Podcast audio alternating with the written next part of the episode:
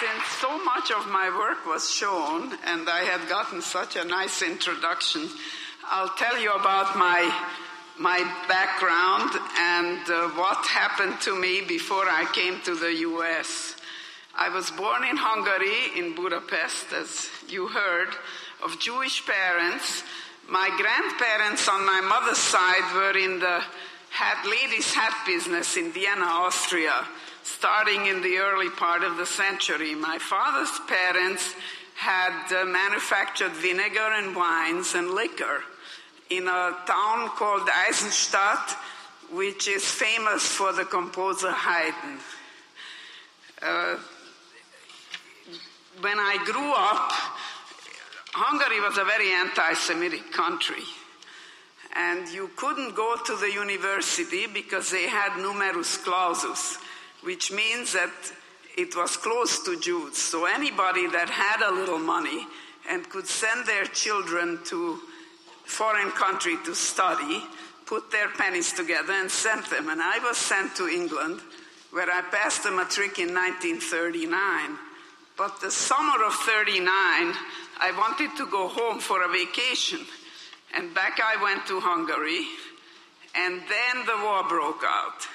And we decided to stay together, my parents, my sister, and I. Of course, it was a terrible mistake, but we did.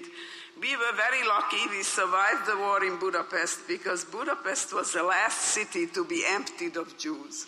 When the Germans occupied Hungary in 19, early part of 1944, they immediately put uh, restrictive laws in.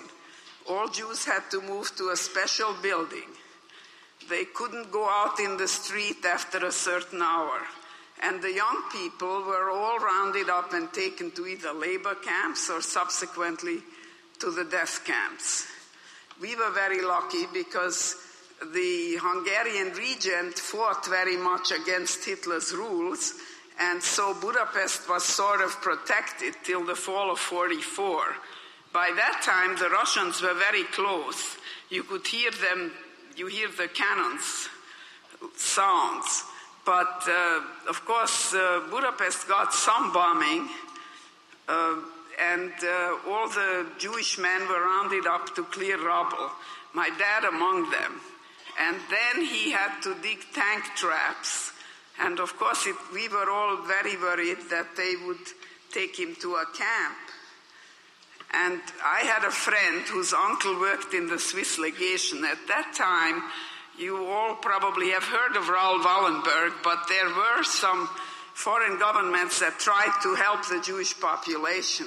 So there were Portuguese passes that you could get Swiss and Swedish. And through a friend of mine whose uncle worked at the legation, my dad got a pass, which was an honest pass because they also did fake ones. In the daytime, they made the correct ones, and at night, they made the fakes.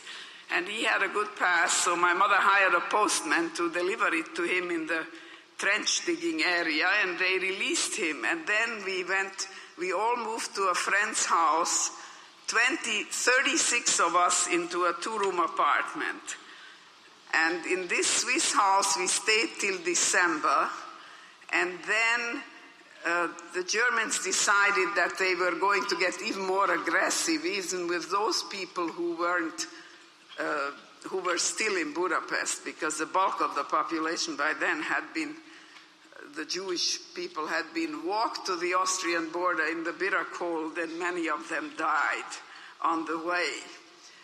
So we were herded into a ghetto and liberated by the Russians in the early part of 1945, in January, as a matter of fact. And if you think, if you, if you think of fear for your life, this was the most horrible thing that you could imagine. You, you really didn't know if you were going to live the next day. We moved into a cellar. There was absolutely no, all they had was cold water. It was bitter cold. And people who died were just left in the streets. And once the Russians came, of course, we were very happy. We thought everything was solved. We went back to our apartment. All the windows were broken. Everything was horrible. So then in uh, April, uh, the American Control Commission's members came because, uh, based on the Yalta Agreement, the Russians occupied Hungary and the Americans, the British, and the French had a small contingent of each nation to sort of be part of the Allied Control Commission. And my husband was a radio operator, and he came because the Russians wouldn't allow landlines to go to Austria. And we met the first day he came to Budapest, and a year later, with the permission of the commanding general, we got married.